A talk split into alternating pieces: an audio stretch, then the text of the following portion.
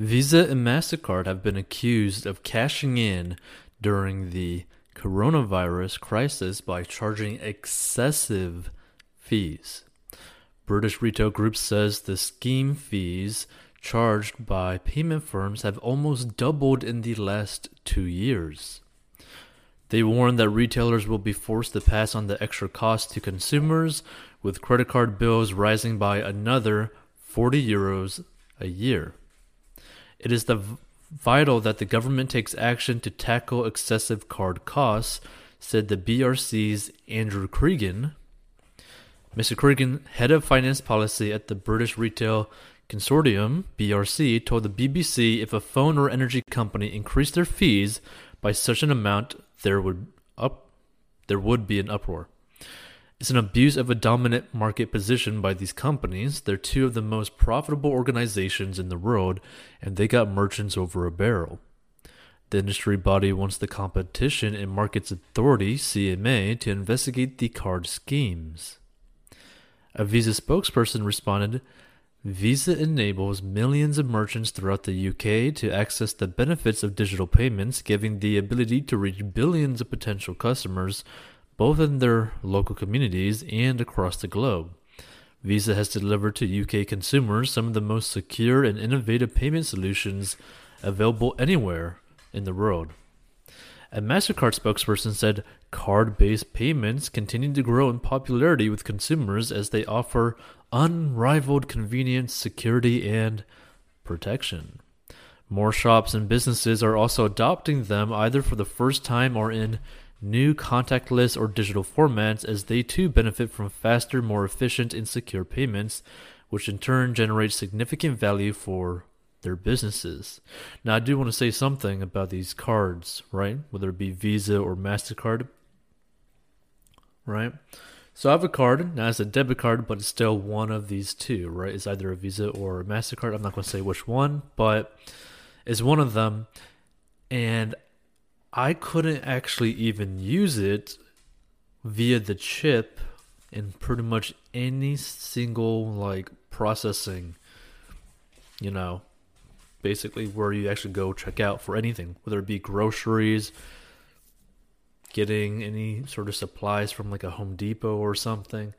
Like the chip would not work no matter what. And what was weird was that I was getting malfunctions on the chips multiple times with new and new and new cards because I had to keep replacing the card because the cards were just not working at all. Right? So it's a pretty it was a pretty crazy experience having brand new cards like four to five brand new debit cards. And this is could be the same thing for even credit cards, right? The whole point is the processing in the chip that they just failed continuously. Right? So, retail and hospitality trade bodies have come together to call for action to tackle card fees, as more of them have been forced to accept only card payments due to the pandemic and social distancing rules.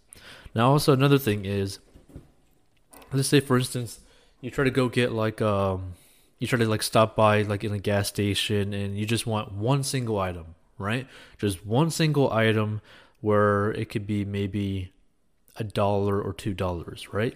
Some gas stations or even some stores, if you're in the United States, right, will prevent you from actually buying anything from that store for that amount if you were to use any sort of card, right? Whether it be a credit card or a debit card, because of the processing fees because it ends up costing them more than what they're actually going to make from it, which means they literally have no margin because of the credit cards. So, in its latest payment survey, the BRC said that the card schemes were clearly the least competitive layer of the card payments ecosystem, with a duopoly controlling 98% of the UK market. Complex billing structures have become a powerful tool to bamboozle political, regulatory, or legal attempts to rein in increasing abuses of the scheme's dominant market positions, said the industry body. BRC said the increases in scheme fees, 39% in 2017 and 56% in 2018, measured as a percentage of turnover, were clear demonstrations of an abuse of market dominance. The BRC said the average cost of a cash transaction to retailers was just 1.42p. Accepting payment by debit cards cost retailers 5.88p, while credit cards cost them 18.4p. The events of the last few months have accelerated a move towards the use of card payments across hospitality, with many now not accepting cash on safety grounds, pointed out David Sheen, Public Affairs Director at UK Hospitality. The sector needs to be protected from excessive fees for doing the right thing. Jeff Moody, Commercial Director, British Independent Retailers Association, said that local shops are being penalized as they are not able to negotiate better fees with payment firms. The contracts available to large national chains are often not available to indiv- individual, smaller independent retailers, he said. With card transactions now the majority of their payment transactions, these costs are therefore being felt by consumers. The cost that company accompany acceptance of card payments represent yet another overheard for embattled small retailers, added Martin McTague, National Policy and Advocacy Vice Chairman at the Federation of Small Businesses, which is the FSB. A medical technology startup company's CEO is accused of misusing more than $400,000 in company funds on basically escorts, right? Even though that's, I think that's misspelled, right? Strip clubs and personal expenses from gifts to Uber Eats, according to a lawsuit filed by one of the company's minority stakeholders. Ecover Global, which runs an app to help doctors share messages with patients before and after surgery, was accepted into a mentoring program by startup nonprofit Tampa Bay Wave last year. CEO Raymond Ben Server, 28, was seeking investor funding earlier this year. During a pitch night hosted by Tampa Bay Wave in January, he told potential investors the company had already raised $700,000 and was valued at $35 million. Sever's former best friend and business partner, Brandon Bowen, 28, filed a lawsuit late last month that says the CEO misappropriated hundreds of thousands of dollars from June 2019 to June 2020. Server has used Ecover as his personal piggy bank to live on, Bowen wrote to the board of directors in June. Bowen, Ecover's former vice president, was encouraging board members to look into Sever's spending habits, which the lawsuit says the board never did. Bowen, who has a 10% stake in the company, took it upon himself to investigate with an attorney, the lawsuit says. Bowen's attorney declined to comment on behalf of his client when reached by a reporter.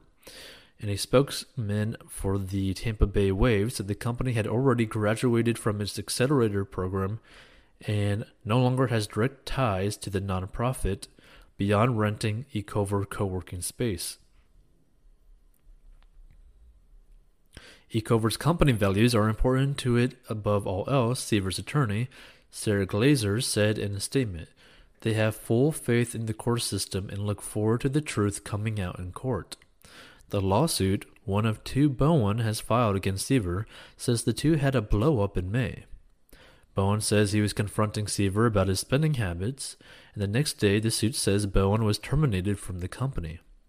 Bowen's lawsuit includes a series of expenses expense reports and text messages he says shows Sever's regular misuse of the startup funds, such as nearly $30,000 paid to nine different women, including one who got $12,000 total. $17,000 in ATM withdrawals that was used to cover liquor and visits to the Dollhouse Strip Club more than $12,000 put toward his personal rent, $64,000 spent on non businesses expenses, including thousands spent on Uber, Uber Eats, Postmates, and Lyft, more than $5,000 used to purchase gifts for family members, and Bowen is suing for more than $400,000 in damages on behalf of minority owners in the company. Sever has an 80% stake in the company, the lawsuit says. Bowen wrote in his letter to the board that he believed the transaction records he obtained showed only a small part of Seaver's wrongful conduct. And a stunt coordinator on the set of the forthcoming James Bond movie, No Time to Die, used significant funds for Coca Cola. The soda was used in a stunt scene for Daniel Craig's stunt double. Coordinator Lee Morrison, who has a long-time work relationship with Craig, 52 revealed in a recent interview that he needed 8,400 gallons of Coca Cola for the scene, which cost more than $70,000. The scene, which is shown in the movie's trailers, has Craig's stunt double Paul Edwards on a motorcycle as he jumps off a ramp and over a wall. In order to prevent the motorcycle from sliding, Morrison sprayed the streets of Matera, Italy with the soda in order to create sticky traction upon landing. I spent nearly 60,000 euros, which is more like I think 80 grand US, spraying Coca Cola around Matera, the stunt coordinator told Total Film magazine. The cost is about $70,691. Okay. I was 10 grand off, but still, that's pretty amazing. Morrison added, I've been spraying Coca Cola on slippery surfaces for a very long time. It makes things look very clean after it washes off. And imagine that's what a lot of the population is putting into their stomach. A judge's ruling is shaping how bars and restaurants will look for the next couple of weeks.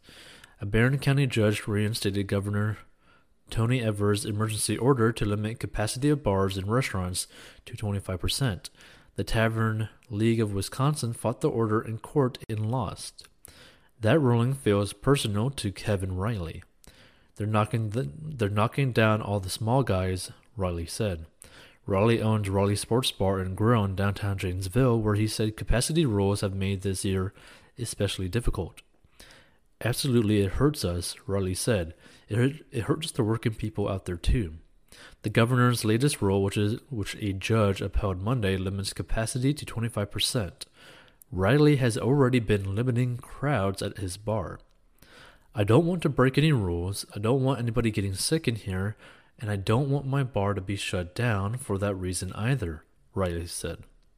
Riley didn't feel the need for Evers to make this rule that significantly impacts his industry.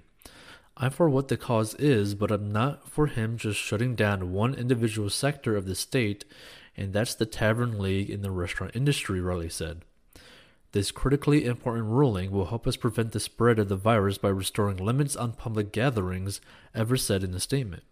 Riley said limiting public gatherings should happen across the board, not just to bars and restaurants. We are obviously disappointed in the ruling and the catastrophic effects it will as well continue to have on a small business businesses across Wisconsin, Tavern League of Wisconsin President Chris Marsicano said in a statement. The order is in effect until November 6, and breaking it could cost establishments $500. The latest figures from the Transportation Security Administration, or the TSA, suggest that travelers may once again be ready to take to the skies. On Monday morning, the TSA confirmed that more passengers were screened on Sunday, October 18th, than were screened on any other single day since the pandemic prompted decreased demand in air travel earlier this year. The Transportation Security Administration, TSA, screened over 1 million passengers Sunday, representing the highest number of passengers screened at TSA checkpoints since March 17, 2020 reads a news release issued by the TSA whose records indicate that specifically a total of 1,031,505 were screened Sunday. Furthermore, the TSA says its officers screened a total of roughly 6.1 million passengers throughout the entire past week between October 12th and October 18th, which itself was also a milestone. That weekly volume also represents the highest weekly volume for TSA since the start of the COVID 19 pandemic, TSA wrote. Prior to October 18th, TSA last recorded screening over 1 million travelers, 1,257,823 on March 16th.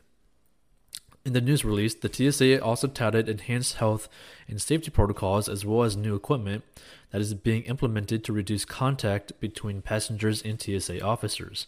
Included among these initiatives are acrylic plastic barriers uh, as well as new ID readers that allow passengers to scan their identification themselves as opposed to handing it over to a TSA officer for examination.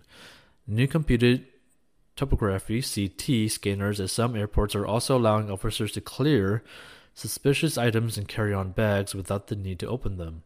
The TSA added that these initiatives are currently being carried out at airports, and the agency did not say when it expected these measures to be in effect at all checkpoints. The passenger traffic in October on October 18th, while promising, is still a long way off from pre-pandemic levels. According to the TSA's own data, passenger traffic on the same day in 2019 exceeded 2.6 million travelers. Sunday's number is, however, more than 11 times what the TSA recorded on its least trafficked day during the pandemic, which hit a nadir in April with less than 90,000 travelers in a single day. Check out 40inbox.com to master your money. Personal finance lessons and courses. Want to make money online? Learn the four steps to make money online in the description of this episode and we'll see you in future episodes.